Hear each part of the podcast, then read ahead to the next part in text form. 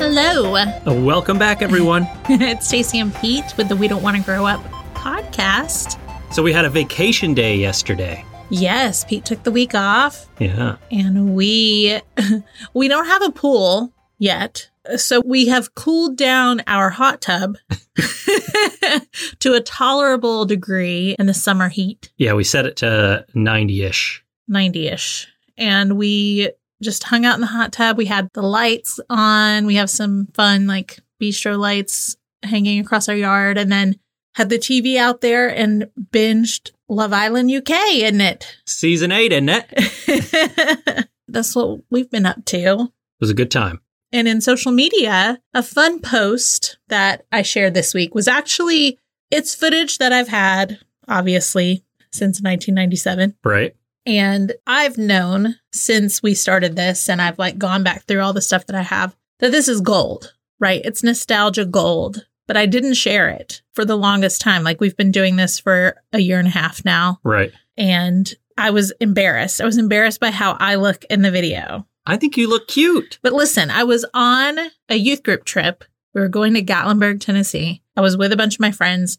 And back then, I thought that it, it would show that I was cute and fun and a little quirky to put my hair up in like space buns, Okay. you know, or like pigtails, but like wrapped up little Leia ish, but on the top of your head, you know? But then like my hair was so short and layered because I had like the Rachel that like pieces of my hair fell down. So it just didn't look cute. And I had heavy bangs that just hung down, you know, and my hair was really dark. And I just feel like I'm just really pale and I'm wearing this bright orange pullover. It's probably from the Gap. and I just don't, I don't know. It's just not the most flattering video of myself. Well, looking at it from a different angle, I love your hair. I love how pale you are. And I think you look very cute. Thank you. Anyway, I decided to put my vanity aside and share this video. It starts where I am getting a drink out of the soda machine, and I say that we're going to try this brand new drink. Also, my southern accent is out in full force. Yes, I don't comment all that often on social media, right? You're the active one. I'll do things occasionally, but somebody went on there after hearing the accents and said something about What backcountry are they what from? backwoods are these people from? And so this then was on TikTok, by the way. It's a little less of a close community. And I say Yes. that even though we have more followers on Instagram, but I feel like more people on Instagram know who the people behind the Sure. account are and Right. listen to our podcast and all of that. Where TikTok, it's just random people that may not even follow us that just happen to see our video. But yeah, you spoke up. You defended me. I did. I just said, you know, that's not very nice. And she's like, well, I didn't mean it that way. I'm like, well, maybe you should think about what you're posting before you post it. Don't be mean.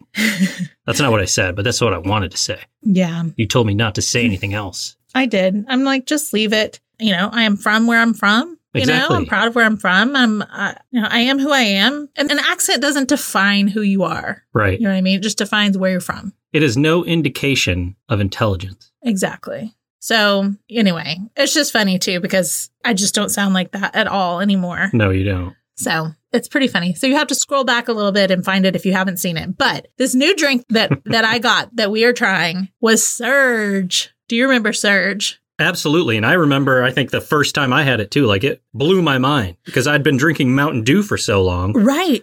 You expected it to almost taste like Mountain Dew, Right. But it didn't. It was Did not. sweeter. It was. It was just a, a wholly different flavor. And I was just like, yeah, I like this. It felt like the first energy drink or something Mhm. because it was supposed to have even more caffeine than Mountain Dew. Like it was supposed to be a not an alternative, but a It's like the successor to Jolt. yes. yep. In the video, I try it and then I pass it around to several other people in the van, in the church van, Yes. and I did not like it. You didn't like it in the video. No, I was the one who was just like, "Bleh, ooh, I don't like it. And then everybody else tried it. A few people liked it. A few people didn't. But the consensus was that it tasted like they described it as a grapefruit sun kissed. Yes. Yeah, it was very Jeremy much described it that way. Right. There was a specific soda that was like a grapefruit soda that I, I can like see the packaging for. What was that? I don't know. I mean, I don't like grapefruit. So, Yeah. I mean, I like grapefruit, the fruit. Like, I'll eat that, but I don't like grapefruit flavored things. Was it kind of on like the mellow yellow spectrum? I can't remember. Maybe. I'm not sure. But Side note, mellow yellow was the first soda I ever bought out of a soda machine and I can still remember buying it. really, Yeah, I've got that like personal video stuck in my head. I Aw. can see like the old school yeah. mellow yellow button. I think it was it was either 5 cents or 25 cents. I can't remember. There was a 5 in it. Mm-hmm. and that was the first soda and it was like buying magic like it was incredible like when the can came out Yes. and this was my can that i just bought Mhm. i feel like it lasted like seven years but it probably was like seven minutes but it was pure absolute magic I love that. I remember, you know, we obviously had a soda machine at school and like in elementary school, and Fridays was the day that we could go and buy a soda. Mhm. Of course, we uh, we called them all Coke. In the South, it was at least in my circle, everything was a Coke. yes that's very common for Even in though- the south If it was Dr Pepper, if it was Mountain Dew, whatever it was, what kind of Coke you want? right i remember making fun of quite a few people when i came down here Uh huh. because i was so progressive as a northerner who said pop Yes. You don't call it pop now. I say I don't. soda I do too. now. And I think that changed for me when I moved to like to Orlando or whatever. Yeah, I don't know why I switched from pop to soda, but I think it was because I got made fun of for calling it pop. We're such people pleasers. we are. Also, why I do remember as a kid because we would play categories in the pool hmm where like one person was on one side and the rest of the group was on the other, and you would pick a category and we would say like soft drinks. Why is it called soft drinks? A soft drink. Maybe it- that because was it's not soda. a hard drink, like a liquor hard drink. Oh, I've never thought about this before, and I do not know that that's the answer. That's the first place that my mind goes. We could Google that right now, but we won't. Yeah, we'll put it out there We'll leave for- it out there. Yeah. If anybody knows, let us know. But anyway, yes, with categories, then you'd have to go underwater or turn around, hold your ears. Of course, you'd probably cheat if you did that. So typically, we made people go underwater. yes. And then the group would all pick one. Nobody could pick the same one. Then they'd say, ready. And then the person that was it had to guess. And then if they guessed yours, you'd just take off and you'd have to race. And then the other people would say who beat the other person Where would you race to? the opposite end. Like you'd be on one side of the shallow end and they'd be on the other side of the shallow end. And you'd race across the shallow Yes. end. Yeah. Ah, okay. I've never played this game. Oh, before. that was one of my favorite games to play in the pool. It sounds like a lot of fun. we'll play it next time we're at my mom's house. Okay. But anyway, so trying Surge. And then, okay, so I didn't like it initially, but I grew to like it. And there was something about it, I think, because we thought it had more caffeine that we felt like it was like, because you know, how people, you know, like the Will Ferrell, I'm Right. going to get all hopped up on Mountain Dew. I don't know if that's him or a kid that's in that movie. Yeah, I can't remember either. What's the name of that movie? The Ricky Bobby movie. Oh, Talladega Nights. Yes. I think one of the kids. It sounds like something one of the kids would have said. Yeah. That's how you felt. You know, it's like that was before the days of us getting wrecked Yes. on hard liquor. Right. We get we get wrecked on the soft drinks. Hopped up, all hopped up on that caffeine. That's right. And so we would do that for like slumber parties and things like that because- so you could stay up longer. And then that's what made me laugh so much when we watched Pin 15 and they had a slumber party and I think it was Maya like holding up a big 2 liter of surge. Yes. She's like, "I got surge." it was so exciting. That is good time. So anyway, it's a fun little video. It is. It's a very much a time capsule, and you should go check it out.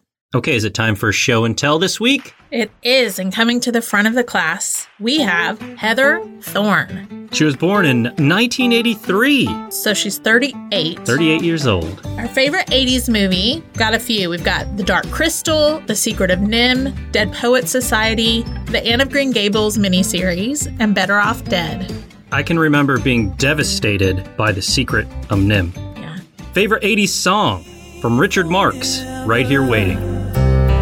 Wherever you go, whatever you do, I will be right here. Such a good one. Yes, Favorite 90s movie, What Dreams May Come, and Goodfellas. samesies. Great movies.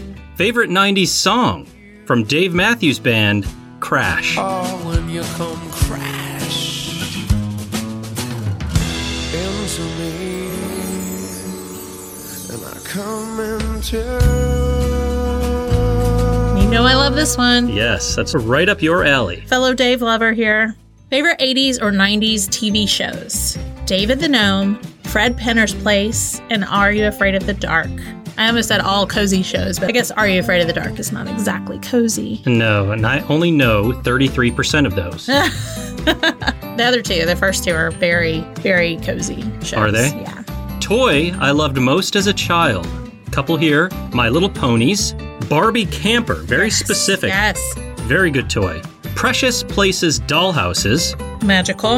and American Girl Dolls. She had Samantha. Very nice. A gamer book that she loved. She said, My friends and I loved playing games on Sega Genesis. We would take turns playing Sonic the Hedgehog, Echo the Dolphin, and James Bond 007. Favorite place at the mall? Okay, she's got a good list. Claire's, Sam Goody, the Hallmark store, and a couple of times, my parents took me to Seattle to FAO Schwartz. Felt like she was in the movie Big. That's the first time we've had anybody mention FAO Schwartz. Yes.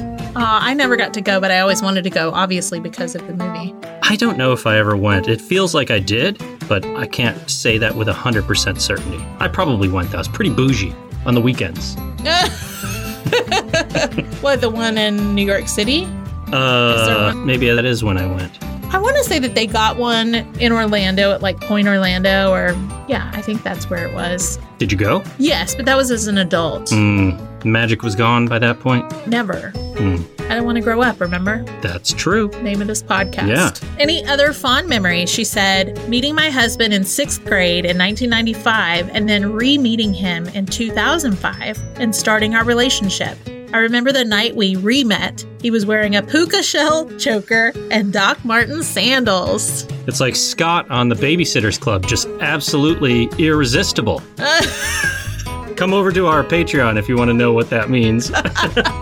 Sorry, sorry. We just finished reading another chapter of Boy Crazy Stacy for our Patreon and Pete's in the zone. I'm in the zone. but I love that that they went to school together and then they reconnected. You and I know that story all too well. Yes, we do. And that's it for Heather's show and tell. Thank you so much, Heather. Yeah, thank you, Heather. If you'd like to participate in our show and tell segment, you can email us at we don't want to grow up pod at gmail.com and we'll send you a questionnaire to fill out. Also, if you'd like to dive into even more nostalgia, you can come to any of our social media pages for lots more. We're on Instagram at we don't want to grow up pod. We're on TikTok at We Don't Want to Grow Up. We have a Facebook group called the Cozy Club Dash Fans of We Don't Want to Grow Up that you can join. Just answer a few questions and come meet some fellow nostalgia lovers. And if you'd like access to exclusive bonus episodes, early access to some regular episodes, or if you'd just like to throw a little extra support our way, you can become a member of our Patreon by going over to patreon.com slash we don't want to grow up. And if you enjoy the We Don't Want to Grow Up podcast, we would really appreciate it if you could leave us a five star rating and write us a nice little review if you have something nice to say. Not only does it help us out, but it's also encouraging to hear from you all. It's very encouraging. It doesn't take long to just hit the five stars, say a little something nice if you like us. If you don't, why are you listening? I'm just kidding. All right, what season is it? Wedding season, kid. That's right. We are doing the comedy from 2005, one of my faves, Wedding Crashers. What a movie this is. I love it so much. My list of favorite stuff was very long, but still not as long as yours. I feel like n- neither of us stopped writing the entire movie. I know. And I had to leave a lot of stuff out when I actually sat down to like Yes. make the outline. I was like, okay, you can't quote the entire the movie. entire here. movie, right? so this was directed by David Dobkin and written by Steve Faber and Bob Fisher. So, John and Jeremy are divorce mediators in Washington, D.C., who crash weddings to meet and hook up with women. Just when they think this year's wedding season is over, they find out about the wedding of the U.S. Secretary of Treasury's daughter. And it's the wedding that changes their lives forever. Forever.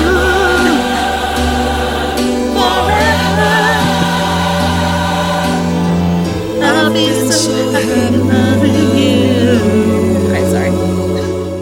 Little Full House moment. what else do you need in the middle of a Wedding Crashers Exactly. podcast episode? Wait, that was from the wedding episode of Full House, wasn't it? I know. Yeah, That's why I See, did it. It all That's why I really did it. ties in together. All right, the cast. None other than Owen Wilson as John Beckwith. Vince Vaughn as Jeremy Gray. My favorite, Christopher Walken as U.S. Secretary of State William Cleary. The best. Yes. Rachel McAdams as Claire Cleary. That's such a hard name to say. Claire Cleary. Claire Cleary. Isla Fisher as Gloria Cleary. Jane Seymour as Kathleen Cleary, but you can call her Cat. Cat. Kitty Cat. All right, here we go on this one. Ellen Albertini Dow as Grandma Mary Cleary, who passed away in 2015 at the age of 101. Wow. Yeah. What a great actress, though. Yes. We'll talk about her a little bit more later, but I have to say that, I mean, she's been in a lot of movies, but I think my favorite is when she performs Rapper's Delight in The Wedding Singer. I said hip hop. I hip it to the hip it to the hip hip hop. You don't stop the rock to the bang bang boogie. Say up jump the boogie to the rhythm of the boogie the beat. So good. Keira O'Donnell as Todd Cleary. Bradley Cooper as Sack Lodge. Sack! Sack. Henry Gibson as Father O'Neill, and he passed away in 2009, so not much longer after they did this, and he was 73. Way too early. Yeah. Jenny Alden as Christina Cleary. Who had like zero lines. Right. It's funny that they even credited her. Mhm. And of course, one of the greatest uncredited roles of all time, Will Ferrell as Chaz Reinhold. So, fun facts brought to you this week by Wikipedia, IMDb, and an article on mental floss by Roger Cormier. Uh, Thanks, Raj. Raj. So the idea for this movie actually came when Andrew Panay, who was the co-producer, received an invitation to a friend's wedding, triggering memories of his college days when he and his friends used to crash weddings. They actually did this. They did it. So then he consulted the screenwriting team of Steve Faber and Bob Fisher to come up with a story. And I guess they had doubts, but they decided to add female love interests that were born into a political family, which was inspired by their dream of marrying a girl from the Kennedy family when they were young boys. this is amazing. I know.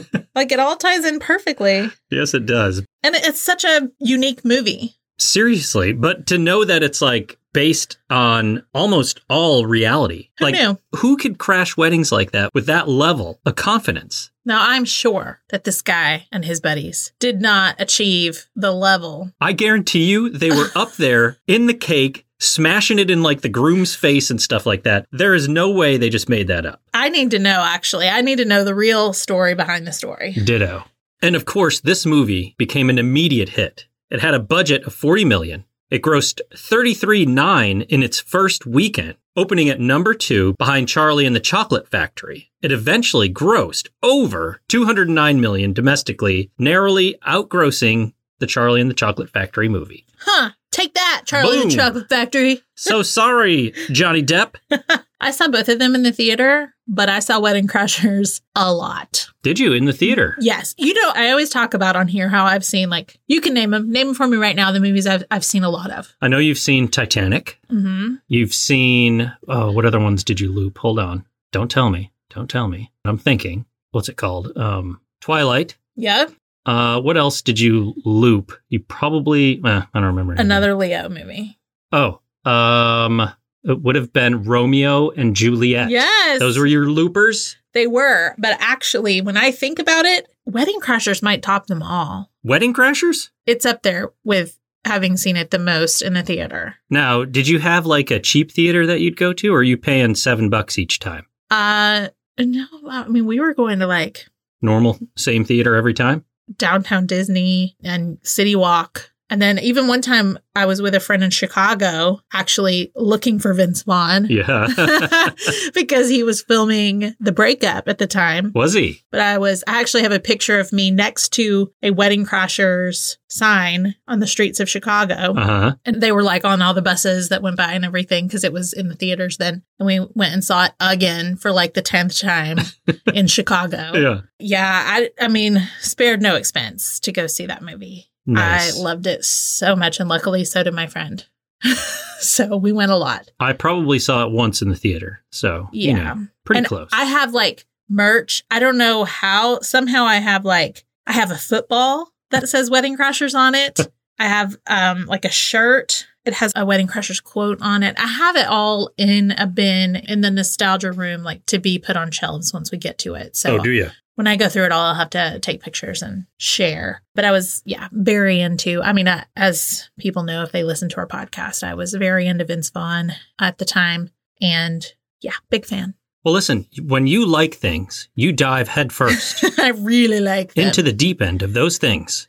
and I mean, this movie makes me laugh. It still makes me laugh. I love it Yeah. so much. And I'm not as into Vince Vaughn these days, but Mm. I still appreciate his work. So back on track. So we know the movie is set in like DC and Maryland area, but it was originally supposed to be set in Boston and Cape Cod. But Peter Abrams knew that it would be too cold to shoot in Boston and Cape Cod in March and April. So that's when director David Dobkin suggested DC, where he grew up. And he added some moments from his earlier days into the movie. He said, quote, Many times in my youth, I sat on the steps of the Lincoln Memorial, finishing off a long night with a bottle of champagne or wine as the sun was about to rise over the Washington Monument. Really? Yeah, I, I love feel like- that. yeah. Because I love those moments in the movie when they do that. And it's just fun to think of people actually doing it. I wonder if you could get away with that nowadays. Oh, I bet not. I bet not. Maybe you could, though. Who knows? Maybe. That's also one of my favorite things that I didn't list because I took things off and I'm just going to throw it in right here. I love when Owen, nope, John is looking to kind of stop wedding crashing. Right. And Jeremy's like, oh, come on. You know, we're going to look back like just a couple of kids running around. And Owen, Owen, I keep saying their real names. And John's like, we're not that young. and then at the end, you have Claire saying that same thing back to John. Right. Well, you're not that young. You're not that young. So on April 24th, 2006, Wedding Crashers topped the nominations for the year's MTV Movie Awards with five, including Best Movie. It won Best Movie. It won Best On Screen Team, Vaughn and Wilson, and Breakthrough Performance by Isla Fisher. So it cleaned up, It sure did. at least at the MTV Movie Awards. I remember that too. And they weren't the only ones to be recognized for their work. Bradley Cooper was mentioned in the August 2006 issue of GQ as one of the top 12 movie dicks. that is perfect because Sack is a DA. He really is. And well done by Bradley Cooper to branch out from that role and do anything other than that because he was so perfect at it. He almost probably got typecast. Well, no, actually, I read that he was saying this role changed his career because before this, because people knew him as the nice guy. I guess he was on Alias. I didn't watch Alias, Me either. but I guess his character on Alias was really nice. Ah, And so people wouldn't hire him for roles where he had to be not a nice guy until this movie. So, So- then who knows? It was probably like, well, it, wa- it was, it probably helped him because it showed that he had range. which he does. I, I For really sure. enjoy Bradley. Obviously. Yeah. Jane Seymour wanted the part of Kathleen so much, saying the script was the funniest thing she had ever read, that she auditioned for the first time in 30 years to win the part over the likes of Raquel Welch. Seymour, who was 54 at the time, also took part in her first ever topless scene for the movie, which is an incredible scene.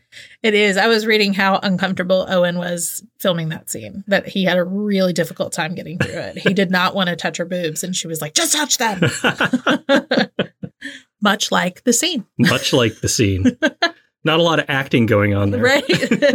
so they actually hired a real wedding planner, Loveland Vanderhorst. That's a name. Wow. as a technical advisor to just make sure that everything was accurate as far as weddings go. Right. And she also admitted in the movie's official production notes how hard it was to actually stop people from crashing real weddings. She said, quote, the hard part for me is usually a client will say, I don't know who that person is. Can you find out? Really? And usually they're not invited and I have to ask them to leave. But at one wedding, it ended up being the groom's uncle. Oh wow! And the bride was really embarrassed. Wow. Because she didn't know Mhm. who he was. So she said, That's why I hate to admit it, but it wouldn't be as hard as you think to crash a wedding. And now I want to know have you ever crashed a wedding? Oh no, no, No. Okay. Have you?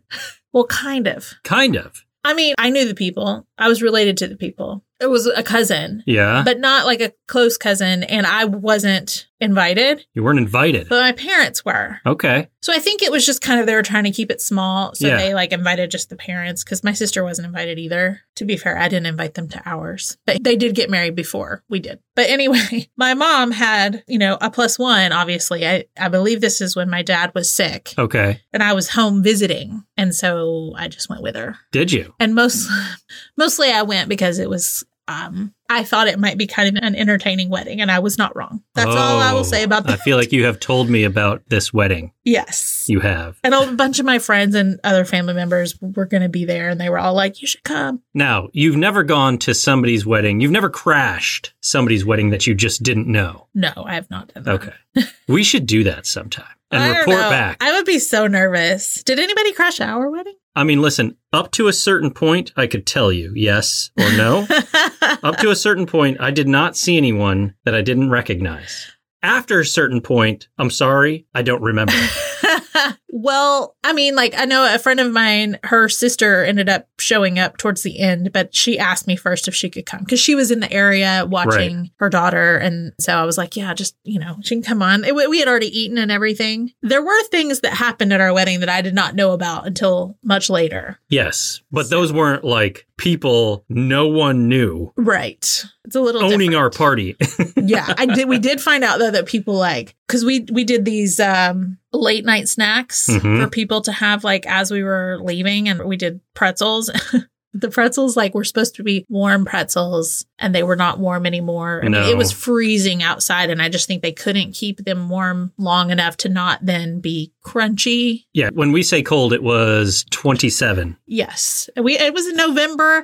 Typically, Yes. it's not that cold. Right. The weekend before it was 70. Yes, Was So- the low. it shouldn't have been that way. Right. But listen, I'm just happy that it wasn't raining because that whole week it rained every day leading up to our wedding and then every day after. Yes. It just that day there was 0% chance of rain, which is rare at any time of year for us to have 0% chance. Right. So but if you ask my dad, of course it was 27 degrees. What else was the temperature going to be No. in November? It's just like, No, this listen, isn't New York." Dad, this is not New York. right. This is Tennessee. And the weekend before and the weekend after it was were about beautiful. 70. It was mild, Exactly. wonderful weather. so while we got lucky in that on the day of our wedding, the skies were perfectly clear, Right. absolute blue. It was just a little cold Yes. yes. or a lot cold. Right. Some people were not happy about that. Yeah. But Yeah. sorry. Yeah. Uh, but yeah, apparently there was a food fight and then there a was food fight. some drama because it didn't get cleaned up and friends of ours had to stay after and clean it up. And, I did but hear I about didn't the know about cleanup that drama. until way later But where was there a food fight? in the driveway. In the where- driveway. Like where we were leaving. People got in a food fight? Yeah, apparently. Who started the food fight? I don't know. I have guesses, but I don't know who. Was it my brother? Probably. No, I don't know. I have no idea. How was there a food fight? People were throwing pretzels at each other? I guess so. Probably. because probably just because they were cold. yeah, But they I- weren't warm anymore. My pretzel was delicious. and I love pretzels. I think that was actually my request was pretzels. We had a very messy wedding. We had that, and then we had the confetti. But let's. Yes. I, I can see us going into more wedding stories. Let's add a little wedding flavor into this. Come on, let's talk about the confetti. Tell the confetti story. Oh We- no! I bought a confetti cannon specifically for the wedding and had trouble getting it working, right? Yeah. And it was meant to go off at a specific time during a song and and it didn't happen. And so then I was upset. But then it worked. I mean, it wasn't their fault. It just didn't work. But we had a wonderful time at our wedding. We did. Just some people froze and some people didn't clean up after themselves. It's fine. Fine. uh, Apologies to anybody that had to stay after and clean up. That, Apologies that and night thank yous. Or the next day. Yes. And thank you. I went the next day. I know you did. Well, you got your beauty sleep. I didn't get beauty sleep, but I appreciate you letting me have some mental health care Yes. while all of our friends and family and you were there cleaning up. I appreciate it. I really do. Well, there was a big enough crew that we knocked that out relatively quickly. To be honest with you, it wasn't that much time. I mean, looking back at it, I wish we had just hired people to do that so that nobody, I, I didn't want anybody to We should have. be stressed like that. And I didn't think it was going to be like that. Yeah. But it happened. And I, I am very appreciative. But listen, that night, the night after our wedding was one of the f- most fun nights we had. It absolutely was. Can I tell a quick story about the cleanup? Something that happened to me. Okay. So I had the bright idea, of course, to have a confetti cannon, which Right. was amazing in the end. it was. Once it went off, it was great. We got What- some great pictures. We did. We did. Now, the confetti that we used, I thought I had ordered like paper confetti. It ended up being like a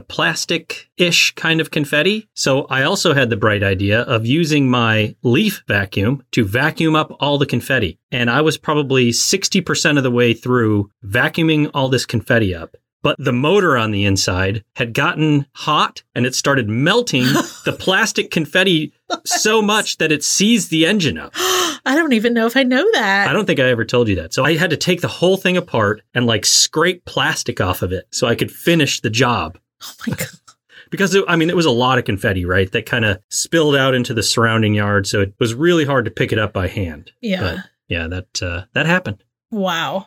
That is funny. I do remember hearing too that there were several things going on amongst our friends and family that were naughty. Naughty. Shouldn't have been going on. And just if you're listening, we know what you did. We know what you did. Go ahead and tell us. Whoever you are, Yes, we know. just admit it. Okay. All right, so getting back to the movie, when Christopher Walken and Rachel McAdams are dancing at the engagement party, Walken kept saying fart to keep McAdams smiling after dancing had become quite repetitive.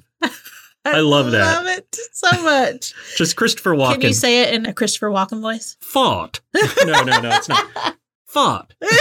no, I, I can't do a Christopher Walken. I can't. It's so good though. and the way you do you do your head like him too. I've got the Christopher Walken head, You but do. not the voice necessarily. You can imagine. Yes. Okay. This I actually knew, and probably from listening to commentary back in the day, I bet. At the Italian wedding, the guy that's sitting next to Owen Wilson, who's laughing at the jabroni joke, was actually Owen Wilson's uncle. Oh, is it really? Yeah. That's nice. Both he and Vince are known to like put certain family members in. Like Vince's dad is in, a, I don't know if he's still around or not, but back in the day, he would put his dad in a lot of his Would he? movies just That's fine. randomly. Yeah. Yeah. Rachel McAdams reunited with several of her male co stars in future projects. She and Owen Wilson were in Woody Allen's Midnight in Paris, 2011, Vince Vaughn in the second season of HBO's True Detective, which is really good, 2014. She was with Bradley Cooper in Aloha, 2015, and Will Ferrell in Eurovision Song Contest, The Story of Fire Saga, in 2020. We haven't watched that one yet. We need to. I thought they were like ice dancers or something. No, I think he looks a lot like his character in Blades of Glory Oh, yeah. in the Yeah. Eurovision movie. That's what I'm thinking of. The Euro- Eurovision is actually a real thing, and it's based on that. Oh, really? Yes. Well, we So- got to watch it. I know. And lastly, the music video for the 2014 Maroon 5 song Sugar showed the band crashing real life weddings, which was inspired, of course, by Wedding Crashers. And it was directed by Wedding Crashers director David Dobkin. Oh, was it really? Yeah. Oh, that's awesome. I love that video. I thought it was so fun. I love the video too, and I had no idea that he had directed it. So that was a fun fact for me to find out. So they really surprised. Yes, can People you in those imagine? weddings? Like, No. come on and crash my wedding, Adam Levine. I honestly think some of those brides might have been upset. Only if they were the bridezilliest. Is that a word? That's not a word. The bridezilliest of brides. Yes. Because how would you ever be upset that a famous, popular music group would show up at your wedding and perform? And you would be in their music video. I'm picturing Sheena, Sheena Shea from Vanderpump Rules, not being happy about her schedule being adjusted. You tell her she's in a Maroon 5 video and She- she's there for it.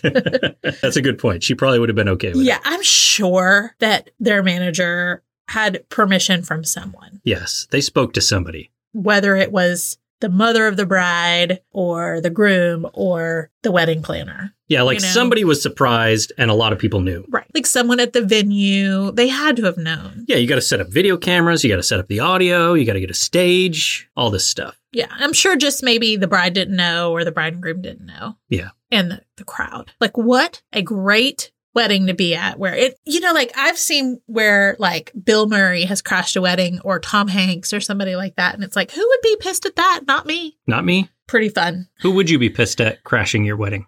Okay, hear me out. Remember the movie Weird Science? Mm-hmm. That uh, gaggle of people coming in on motorcycles with their Oh. chains and whips and masks Yes. that break up the party. Mine would be Chet from Weird Science. Were you, don't tell me you were already thinking of Chet. I was thinking of Chet. Is it Chet after he's turned into his like when he's the Jabba booger Hutt monster? kind of he's person? the booger monster.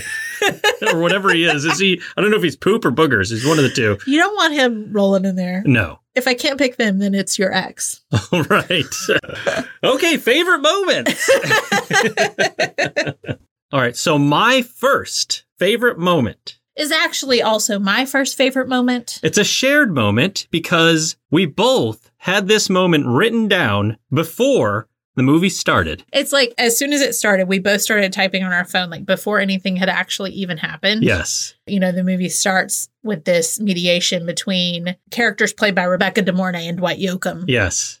And John and Jeremy are mediating. And the whole thing is hilarious and very quotable. I use a lot of those quotes still very often, but the most quotable of them all is You shut your mouth when you're talking to me. so funny. I remember that in the theater. yeah. I just remember that slapping me in the face with funny. Like, what? What did she just say? I did like a double take. It's all so good. I mean, you're flying to Denver to meet your whore. like all of it is so just the comedy that went into this tiny scene that you totally forget by the time it ends Yes. because you- then you're following John and Jeremy into their whole wedding crashing thing. You forget about this scene, but when it's over, you still remember. you Absolutely. shut your mouth and you're talking. to You me. shut your mouth when you're talking to me. Also, though, of note is when they're talking about like what it was like when they were young and they got married and they're talking about their wedding and like what it must have been like with the food and the dancing and everybody's singing shout and they're like hey, hey, uh, uh," you know jump up and shout now jump up and they're both going and Rebecca and Dwight are just looking at each other Like, what? What are they doing? Like, can we get on with this, please?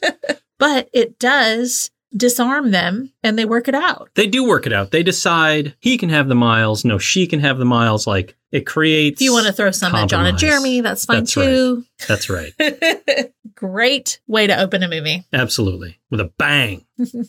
so, my first favorite moment after our shared favorite moment, as you were just talking about the entire shout wedding montage. I love that there was like a little play on, you know, they talk about it and then we see that play out in the wedding montage. Right. And I just have to say that I read that this was actually what they shot their first week of filming, Did they really? all the weddings. That is so perfect. I love when they do stuff like that to like set the mood for filming. Like, Right. this is what we're doing. I mean, nothing bonds you more than like dancing together and having a good old time. You That's know? right. I do remember though, the nudity caught me off guard the first time I watched this. Yeah, it's a lot. Like you don't expect it. They're just throwing the women down on the bed, starting to kiss, and then all of a sudden there's just boobs. Right, because I can never predict like when it's coming. You probably can, right? Because you've seen it so many times. I Yeah. haven't seen this quite as many times as you, but I can't believe you can't predict when the boobs come. I I know, I know, but it's like I feel like the version that we have now is like the unrated version, so it, it could be a little extended It or is ex- off. It is extended, but they still showed it in the theater. Yes. The, just But- not as many. Not quite as many, yes, but it definitely was not expected. I was just like, oh, this is like a normal, you know, wedding shout scene, and all of a sudden it's boobs, boobs, boobs. Like, whoa, I didn't know we were going here, but I'm here for it. You're like, I'm, I mean, I'm not complaining, but a little shocking. But I do love all of the looks that we get at the various types of weddings, right? Yes. It makes me wonder, though, and this kind of plays into the movie how many different types and formats of weddings are there? You know, it's like, did we just see all of them? Is that it? Uh, no, for sure it's not it. I used to watch like all the wedding shows where you had all these different types of weddings. Yeah. I mean, they should have shown like a Harry Potter themed wedding. oh, it and- goes that deep. yes. Ah. What about when this movie was made? Was there Harry Potter weddings? well, I don't know. When did Harry Potter come out? Now you're putting me to the test. I'm going to say 2003. Ah, it's close. 2001. Oh, so see, there could have been. There could have been. I don't There- know if people were so eccentric back then, though, Oh, that they I felt think- comfortable. I think they were. I think, Think we, so. we just didn't know about it. Okay. You Okay. know, nowadays with like Pinterest and TikTok and Instagram, like now we see it all. Right. and people put it in a pretty little package, you Yes. know, so you can see all the different kinds of weddings that people do. But yeah, Right. Because when you think about it, like, how many people do you know? I don't know. 150? I know more people than that. Really know, though. Oh, like really? No. Oh, let's say you know 800 people. Yes. Like, you've met, you know their names, you've met them for more than 10 seconds. I will say, okay, can I say this? Yes. I just recently on my Facebook page, I don't get on my Facebook very much anymore because Right. it just upsets me. Yes. But I do like get on our Facebook group for We Don't Want to Grow Up, but I don't get on my personal page as much. But I did recently kind of do a little bit of a clean out. And I noticed I was paying attention to when Facebook started, I, I just became friends with every single person that sent me an invite, Right. every person that I have ever met in my life that went to my high school, elementary school, that I met on a vacation somewhere, that I met at a concert, you know, that sort of thing. And I just started thinking, like, if I don't talk to them, Right. and if they're people that like don't engage with me on the app and I don't see them in person and you know what I mean like I, they don't even like like my posts and or if sometimes I don't I don't even see posts from them Right. you know so I just started taking people off and it's no offense to anyone but I just kind of want to gradually make my circle a little smaller So how big is the circle right now? it started at like 900 something and it's Okay. down to, I think it's either six or 700. But that's still a lot. And there still could be a lot more to go. Yeah. You know, I just am slowly doing it. But I also don't want to hurt anybody's feelings if Right. they happen to notice. But it, it's not anything personal. Well, some of it's personal, but some of it is just, I don't talk to them. And yes. I'm probably never going to see them again, you know? My point in asking that was if there's 10 quirky people in your group of 750, it seems like a very small amount. Uh-huh. But when you extrapolate that number out, because it's probably the average or below average for in the population in general, Right. how many people will do eccentric things? There's a lot of eccentric people. There are. There are so many. I was just talking about this the other day. Like, you find out just people like collectors. Yes. Right. We barely, we've collected a little bit of toys that we had when we were kids. Mhm. Right. But there are people like I collected some, say, I don't know, a, a Barbie. Yes. Right. I've collected a couple of Barbies that I had as a kid in the box. There are people who have every Barbie Right. that's ever been made. And probably or- more than one person. Yes. And well, there's tons of people that have it. And then Yes. also like the one in the box and then the one outside of the box and then all of their accessories and the cars and the, you know, and that's just one, th- that's just Barbie. There are small, like niche things for hundreds of thousands of people everywhere. Probably everything that's ever come out, Yes. you know, Just has look a at, like, following. Stranger Things fans. Yeah. Or people who love Star Wars or people who love My Little Pony, the bronies. No. Pre bronies. Uh, pre- but you know what I mean? Like, and people who love vintage furniture. Mhm. And, you know, like there's just something for everyone. There and is. I actually love that Yeah. because what I love about that is that you can love something and like everybody you know in your circle could think you're a weirdo. yes. But there are hundreds of thousands of people who love the same thing you love. And those people make you feel like you're not a weirdo. Exactly. My thought process on that got started a couple days ago when I think of people that are, for lack of a better term, like flat earthers, right? Like you might know like one in 50 people that are flat earthers, but when you extrapolate that number out across just the US population, 350 million people. Mm, I'm not going to do the quick math. I could, but I'm not going to. That's a lot of people. yes. So it just goes to show you like any niche group, like you're saying, Mhm. probably has a lot of people that feel the exact same way that they do. Right. Well, same as us starting this podcast. Yes. Like, there are a handful of people that we know and love that are supporters that let us know all the time, like that they listen Sure. to episodes or they share it with other people or whatever, like and that. we love you. we love you. Thank you. And then there are the majority of people that probably, you know, not to put words in anyone's mouth, but probably think it's a little weird or lame or they don't Oh, want to that we hear know. about it. That we know. Yes, yeah. yes. Plenty of those. Plenty of those. Maybe it's even hurt some friendships that we've had. I don't know. But there are so many people that we've connected with through this Yes. that love it, that love our podcast, but love nostalgia and just want to connect. Yeah, they And- feel the exact same way that we do. Yeah. And they get it. And they get that it's, it's not just about being like a toy collector or Right. loving video games or whatever it is. It's about like the feeling of it all. And I don't know. There's more to it. And there are people that get that and people that don't. And you just need to find your people, You to do. be honest. Exactly. You can still be friends with those people that don't quite get you. That's okay. That's totally fine. But you just won't engage and understand each other on this level. Right. Because if they don't accept you for who you are, then Hmm. Mm. anyway, love Mm. you. Love you. Little tangent. I feel like that was my fault. So if you didn't enjoy that, that's my bad. If you did enjoy it, you're welcome.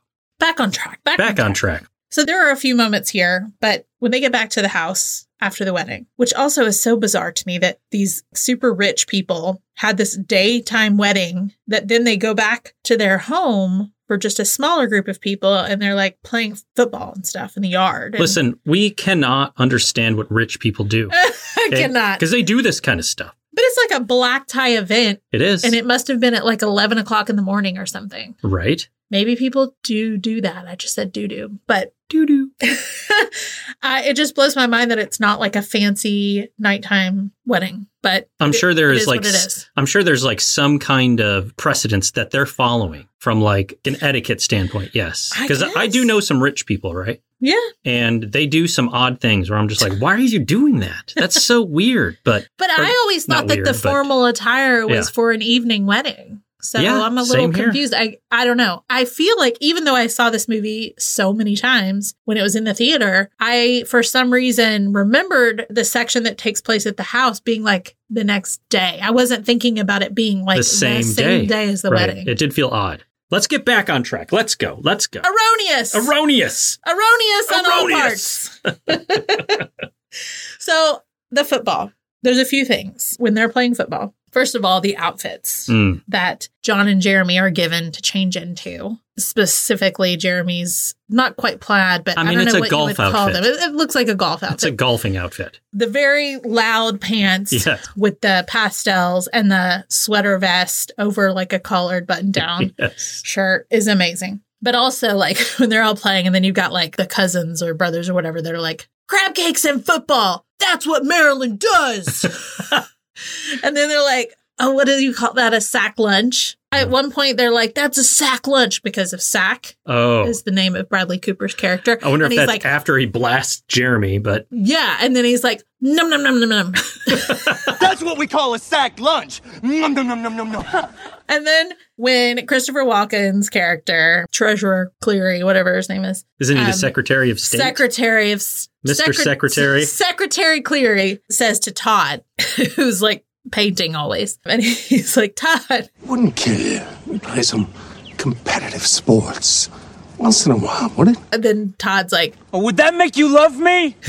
it's just all so random, but it makes me laugh so much. And then of course when like Owen is just being all like Owen. John is being lighthearted and funny about everything while Jeremy's, you know, being beat up and stressed out about everything. Well, Jeremy's like a high level player. He played in college, Right. but then he is getting his ass kicked. But he's also like six foot five and probably like 250 pounds or something. I don't know how much. And then Bradley Cooper is tearing you up. And it's not my turn, but it leads perfectly into my next moment of Bradley Cooper, Sack, absolutely going ham all over him in everything that he's doing. Like it- it starts out with his warm ups. You see him on the ground, like warming his calves up, warming his quads up. But he's got this always cracked me up because this is when you know somebody's overplaying, unless they're really good, right? When somebody is playing at the cornerback position in football and they're doing like, I don't know if you notice it, like that low stance.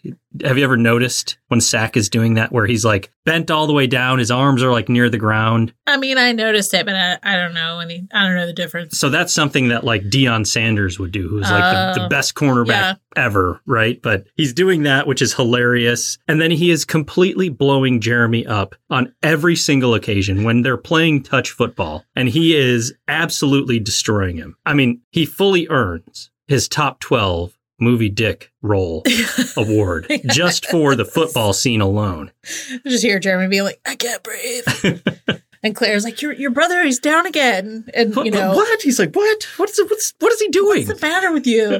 But then also when John is trying to impress Claire and he's like going to do the next play, how do you say, it? like call the next play? yes. And he's like, Hey, Jeremy. Red Moon Dog 711 42 30 teen. Hut one, hut two. Pretty teen. It always makes me laugh so much. All right, next up for me, Claire's amazingly awkward toast. They really portrayed a super awkward toast very well. Yeah, they did. And John tried to warn her, but she would not listen. You could cut that awkwardness with a knife. Yeah, so she read this to John before, and he was like, you know, that's where he was trying to talk her out of it or whatever. But I love how even after she insults them by saying like, I never knew that there was another person that cared so much about what people think until I met Yes, Craig or whatever. Then when she's like, that's not the only thing they have in common. They both like the color green, like Craig's eyes and money. Yeah. Again, crickets chirping. Everybody's just staring at her and she's expecting a laugh. Did not happen. It is an amazing toast. It's so funny. Our toasts were done very well. They were like people laughed Yes. at both of them. oh yeah, your best man Josh and and my sister, my matron of honor Kelly. They, Yes. they both did a good job. It was a good mix of comedy and emotion. Yes, it was. Made me tear up a little. hmm Made me laugh.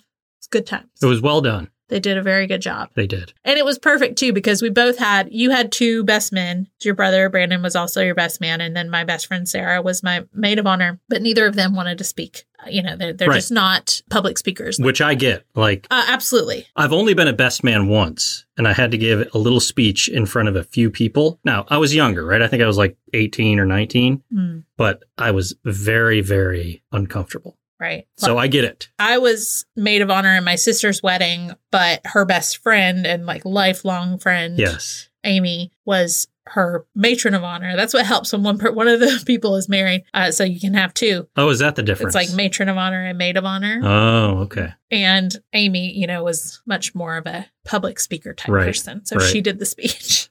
and I was just standing there like, hey. She also like helped plan all of the stuff. 'Cause Oh, you I didn't was, plan I at was that point. 19. Oh, yeah. You're too young at that point. yeah. So she planned like the bachelorette party and all that stuff. This is probably the thing I quote the most The most. in life. It is when our favorite stage five clinger, Gloria, is in the bathroom with Jeremy. And this is after they'd already hooked up or whatever, and she's now in love with him. hmm She is uh, treating him for his injuries and being a little rough with him. And she's like, Oh my god, don't ever leave me. Ever. Good. Cause I'd find you. and then she does the laugh. And I can't do it. We just have to play it here. Let's play it. I'd find you. Her eyes there. Oh, she's she's so good. She sells it for sure. And they're in the extended version, it's even more. Yes. There's a bit more to that scene. a lot more to that scene. Yeah. Wow. If you've never seen that version, you should go check it out. I No. did find out she had a body double though. She did have a body double. Yes. I thought so. She's definitely nude and a lot more things that they show in the theater, but none of it is her. Yes. I'll mention one of my HMs here. It's in this scene Mm-hmm. when Gloria is treating Jeremy's wound, which is quite severe, right? He's got a big It's on his like gaping wound. knee or thigh. Yeah, but it is like wide open. It looks painful. She takes rubbing alcohol and just douses the wound in the rubbing alcohol, which I identify with. That's what I do. If I get a cut, I immediately pour rubbing alcohol on it, Ugh. for better or for worse. and you've done that to me as well. Yeah, I'm just like, well, listen, it- this is going to hurt, but it's for the good. Oh, that's what happened when I hit my toenail on your shoe. Yes. And what happened? It healed. It healed, it did not get infected, and the toenail is still there to this day. that is true. Yeah. Have we told this story? No. Well, he had been out of town for a week for work It was at my old job, so I can say, F- that job. and I was staying with my mom during that week because I don't like being alone. And when he got to the house and I went to greet him and I was excited. So Very I like excited. ran to jump and hug him. And I was barefoot and he had on, I think you had boots on me. Yes, I had on my boots. And I ran my big toe right into his boot yes. and my toe immediately, I was like, huh. I mean, but you we- ripped your toenail off, the whole thing. But it didn't like come off right there. It just, Just started like pulled bleeding. up and was bleeding underneath. Yes. And I've never done that before. No. And I will say though, that I kept kissing you and everything, and for a minute, and then we looked at the toe. Yes. I could feel it throbbing though. Right, because I could feel you kick me, essentially, is what happened. it was. I kicked you. But I was worried about it as soon as it happened. And then we looked down, and the worry was warranted. Yeah. And then we went. We were in the bathroom at my mom's house, and my my mom was on one side and Pete was on the other. My mom's holding my hand as Pete is like pouring water over my foot, and then pouring out. Did you do alcohol or peroxide? Um, I probably did peroxide first, which is probably good and or bad. I'm not sure, but I did finish with rubbing alcohol. And then you pushed I did push the, the nail toe down. the nail Yes. down. And I, I was like, listen, I've never had kids and I don't plan on it, but th- I'm like, this may be the closest it ever, it's ever like to me giving birth. And my mom's Right. like, no, it's not. And I'm like, yes, it is. My, my two people, my mom and my husband. Right. Because one thing you do not like is pain. Well, I mean, who does? Well, I guess some people do. I mean, like, listen, I don't mind pain if it has to happen. I don't enjoy pain, but you are very pain adverse. You're acting like that's abnormal. No, I'm not saying that's abnormal at all. Uh, no, I don't. I don't like pain. It's No. true. so I felt really bad to have to do that to you. Mostly. Just kidding. Just kidding. Anyway, All right, so now for our HMs. We have quite a few. So let's let's bunch these up a little bit. I'm going to start. I'm going to go with Jeremy during the football scene. You kind of mentioned the aftermath of this, but the lead into it was Jeremy trying to position his team so he could win or so they could win. But he's calling an audible and then this scene happens. Blue 17! Red 7! Oh, you're gonna cover me. Like white on rice. All right, I like my odds here. I'm gonna give you a little warning. I'm going downtown. Hot route! Red 7, red 7, red 7! John! What? Red 7! I don't know what red seven means. Hot route! I don't. wh- What is hot route? Will you just go stand on the other side, please? And and John just has no idea what he's talking about. And Jeremy is basically Peyton Manning. he's so angry. He's dude. so angry with him. I just love it. It cracks me up. He's like, Red 7, Red 7! Secondly, the balloon animal scene, where Jeremy's making balloon animals, and you got this, for lack of a better term, annoying little kid that says Make me a bicycle clown! another line that you say all the time. say it, say it. Make me a bicycle clown. But then my favorite though is because they keep having a, a back and forth, the two of them, and then the kid's like, "Shut your mouth, funny guy, and make it." I just love it so much. Because sometimes I'll say, Make me a bicycle clown. And then you will immediately follow it up with, Shut your mouth, funny guy, and make it. I know. And Vince is all like, "I'll make you a bicycle, but I don't have to." Cheat. That's when he's like, "Shut your mouth, funny guy, and make it," and he's all just trying to impress Gloria. Yes. And it did. works. yeah. All right, my first HM, which is really a favorite moment, but listen, the lines are blurred here. yes, they are. Chaz Reinhold, all of it.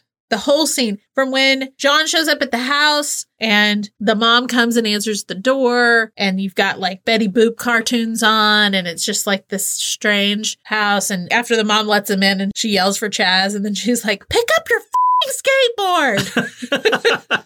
it's the best. is. And she's got like rollers in her hair Yeah. and stuff. And Chaz shows up, Will Ferrell, you know, in his robe. Well, it's like this shadowy figure comes down the Yes. stairs in this silk robe. And then, of course, of course, and they've been talking about Chaz throughout the movie anyway. Like he's this god. Yeah, he's this famous. Wedding crasher god. And, you know, to finally meet him and for it to be Will Ferrell, like at his prime. he's like, You hungry? Hey, Ma! Can we get some meatloaf? But then, but then like they go back, you know, at first John's like, no, I'm fine. I don't need it. But then like after they talk a little more and then John's like, You know what? I will have some meatloaf. Let's have some meatloaf. You want some? and then he's just like, Hey, Mom! The meatloaf! We want it now! The meatloaf! What is she doing? I never know what she's doing back there. What's she doing in there? I love it. I never know what she's doing I in never there. know what she's doing back there. And also, though, when he's like, "You just live in the dream," and he does the thing with his arms. I wish you could see me right now. I can see you. Well, yeah, you can because you're sitting across Yes. from me. they can't see me. You all are not lucky enough to see her right now. not like me. All of that meeting Chaz is just hilarious. It takes a weird turn It does? with Chaz, but still, it's like because we find out that he's now crashing funerals and he's doing this thing where he's like comforting grieving people, but then he's like looking at John. He's like, "Hey," and he's like, uh, uh, uh, Yeah. like he's like I'm humping scoring the girl, right here. Yeah. like as if the girl wouldn't notice that he was doing that. Right. So that part's a little annoying to me, but it's fine. But they do show a little more of that in the extended one too. That I just saw for the first time the other day. Yeah. I was like, what? It's a bit much. Also, though, it's rare in this movie, but there are some sweet moments between Claire and John, right? So I love, of course, when they first meet at the wedding and John says the quote, True love is your soul's recognition of its counterpoint in another. And then, of course, she uses that again in her speech when she needs to stop being a jerk and say something sweet. Right. Um, so why not talk about true love? And she remembers the great quote that John just gave her. And then, of course, when they go to the beach and summertime is playing as they're riding bikes and they go down and they're sitting on the beach and they're playing that fun, like, hand slapping game that everybody loves. Right. And of course, they kiss. And then at night, when they're both like in their bedrooms, and of course, they're, they're thinking pensively about each other, and Sparks by Coldplay is playing.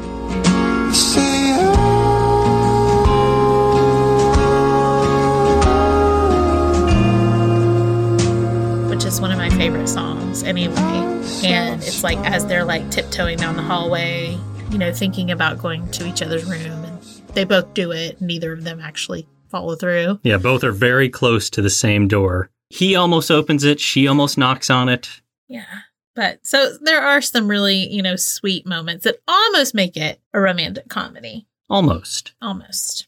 Balanced out by some good old fashioned tying someone to a bed. Yes. Some comedy. that Isla does, or Isla, keep calling them by their real names, that Gloria does to Jeremy. Right. All right, my next HM Vince slash Jeremy grabbing everything with his bare hands scrambled eggs, bacon, ice for your drinks.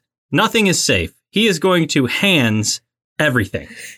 It's so funny. I've never noticed it until this last viewing. Oh, I have always noticed it, but like that whole conversation, because Jeremy wants to leave and John's trying to convince him to stay. And then finally he's just like, I'll stay, but I don't want to talk about it as he's grabbing scrambled eggs with his bare hands. And then, of course, I love how he goes and he, he's like, No, I'm not going to eat with you. You know, and he goes off and he sits at the bar Yeah. with his back to him. But then John's like, Can I tell you something without you getting angry? I love you.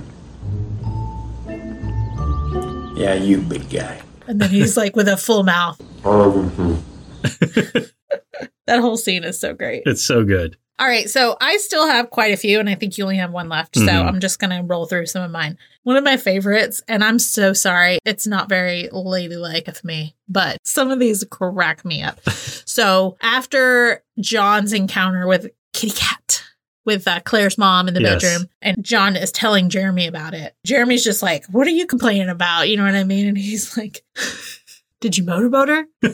sure, we'll play that. Uh, no, I want I want your rendition of it. So make sure it's legit. Give us your best rendition of the motorboat and Oh thing my God. because that is another thing you say all the time. You motorboating son of a bitch, you old sailor, you. Where is she? Is she still in the house? and I love how he's like looking up, up upstairs to see if he can see her. Oh my God. It is the best. Yes, it is. And you admitted to me the other day that you didn't realize why he ever said, you old sailor, you. Yeah, like I never put the two together. I also I was like, why is he calling him a sailor? I just I don't think about things all the time. Yeah. Have I ever mentioned the windshield thing on here? I don't know. I don't I don't know what you're talking about. So I mean, I came to the realization at one point of what it meant when they called the glass in the front of your car a windshield. And I was just like, oh, a windshield. Oh, I get it. just randomly. Oh, you're precious. Far too precious for this world. Oh my gosh. Okay. Also, Todd, right? The brother, he's in love with Vince Vaughn's character. Yeah. And he wakes him up in the middle of the night as he's already tied up because Gloria had tied him up. And he's like, I made you a painting. And then he f- shines his flashlight on this painting of Vince, who basically looks like Adam in the Garden of Eden. Yes, he's got a leaf over his parts. Yeah. And he's like, I call it celebration. It's sexual and violent.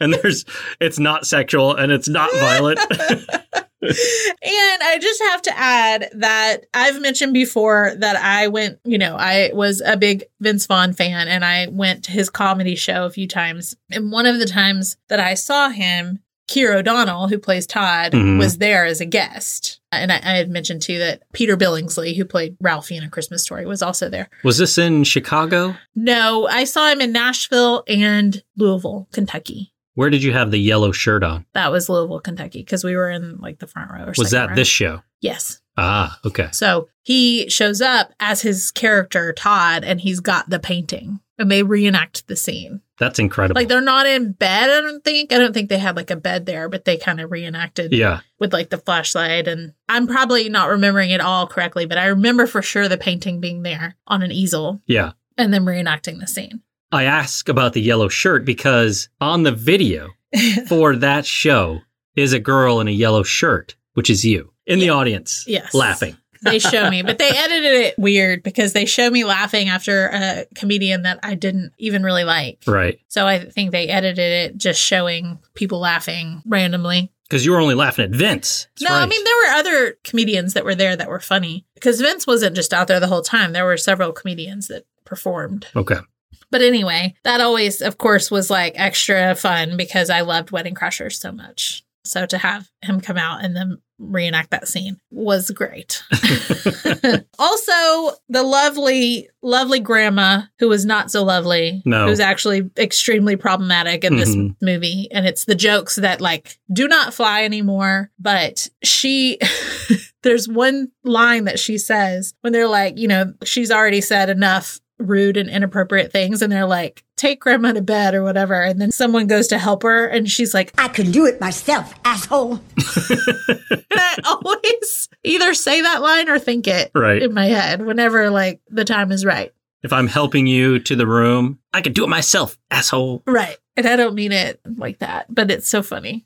There were a bunch of things like at the beginning of the movie, even where he's talking to like his secretary about how she wants to hook him up with, you know, a nice girl. And he's just going off about dating and how he's not into dating. And he's like, you know, you do the whole like ass out hug, which always made me laugh because it's so true. It is. and then, you know, then we might play a little game of just the tip, just for a second. To see how E it feels. Sorry, Bob. There could be kids listening to this. our niece and nephew probably. Um, anyway, people get it. It's funny. Sorry. Moving on. And then uh, there's just a, a scene in the whole wedding montage where he's dancing. You know, it shows all the lines and stories that they would tell all the different women that they're meeting. And there's this one girl he's dancing with who's obviously much shorter than him. And he's a very tall person. And he's like, I feel so tiny in your arms. And she's like, How tall are you? And he's like, I'm six foot five, but I feel like I'm four feet. it's just so funny. And he's so Oh. dramatic with it, you know? and I really hope that was an ad lib I do too. because that's funny. I'm sure a lot of it was. Yeah. And then, of course, last but not least, all of the rules, the Wedding Crashers rules. There are 113 of them. Can we get the highlights? Yeah, yeah, potentially? yeah. I'm not going to read all of them. And Okay. actually, I was reading through them and I was like, all of these are not said in the movie. No. But they obviously just made a list. Right. But of course, we have like rule number one never leave a fellow crasher behind. Crashers take care of their own. Rule number two you never use your real name. Number five never let a girl get between you and a fellow crasher. Number six, do not sit in a corner and sulk. It draws attention in a negative way. Draw attention to yourself, but on your own terms. Yeah, that is used in the movie. It is like smash the cake into the groom's or bride's face. yes. And then you have rule number seven, blend in by standing out. Exactly. Which Same makes me thing. think of like Vince on the dance floor. yes. You and I both know he's a phenomenal dancer. Phenomenal dancer. rule number 32, don't commit to a relative unless you're absolutely sure they have a pulse. Very good That's rule. when they were like, we're uh, Ned's kids, Aunt Liz's brother. I forget. Apologies. Play it here. We are Uncle Ned's kids. Uncle Ned. Is he Liz's brother? Uncle Ned, the brother of Aunt Liz. And they're like, "Oh, she's dead. they're like, from the grave, from the Yes, grave. from the grave. She sends her She love from sends the her love grave. from the grave. Rule number 75 girls in hats tend to be proper and rarely give it up. Uh oh. But then you have the scene where where Vince says, the proper girl in the hat just I f- the shit out of me. and of course, the greatest wedding crashers rule of all all time no excuses, play like a champion. Play like a champion. That ought to be the final rule. It should be. You're right. And play like a champion was a phrase that was used in Rudy, which Vince Vaughn is also in. Is he in that? Yes. Oh, wow, It's I've one seen of his Rudy. Oh, first roles, I believe. I don't remember him in that. Is he Rudy? no, I'm just kidding. I know he's not Rudy. Okay. I'm like Sean Astin is Rudy. yes, I know it's Sean Astin. But I do believe that is where Vince and John Favreau met. Really? Ah, Fun facts. All right, I mean, So you're done. could you lock it up already? You lock it up. You lock it up. We're done with Wedding Crashers. That was epic. This is the longest. I'm looking at our record time right now, and it's long. okay. You're going to have a time with this. I can't wait.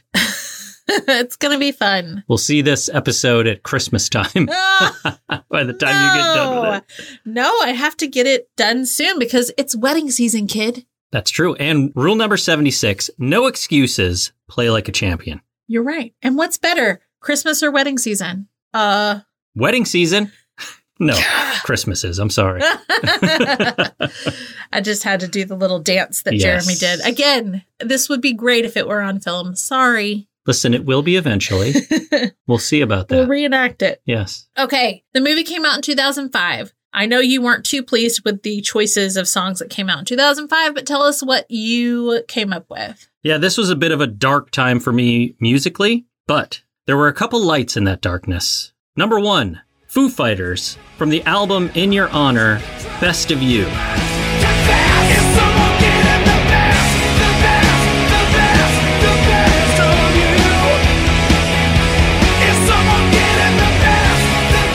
Fantastic album. I love the Foo Fighters, and this song took the cake.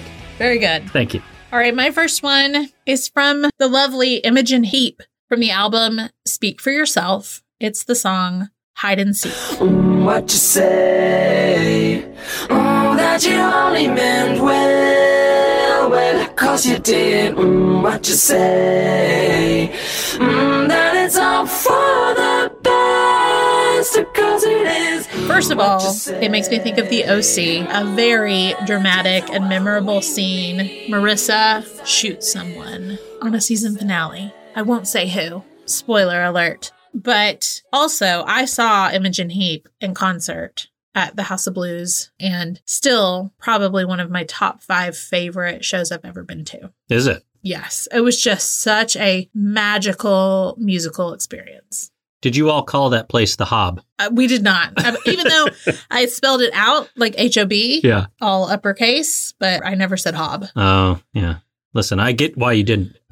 that one was actually memorable for me because my cousin player actually met me and came to that show with us. Oh, really? yeah, he was Oh, in wow. town for something. and That's he- fun. Yeah.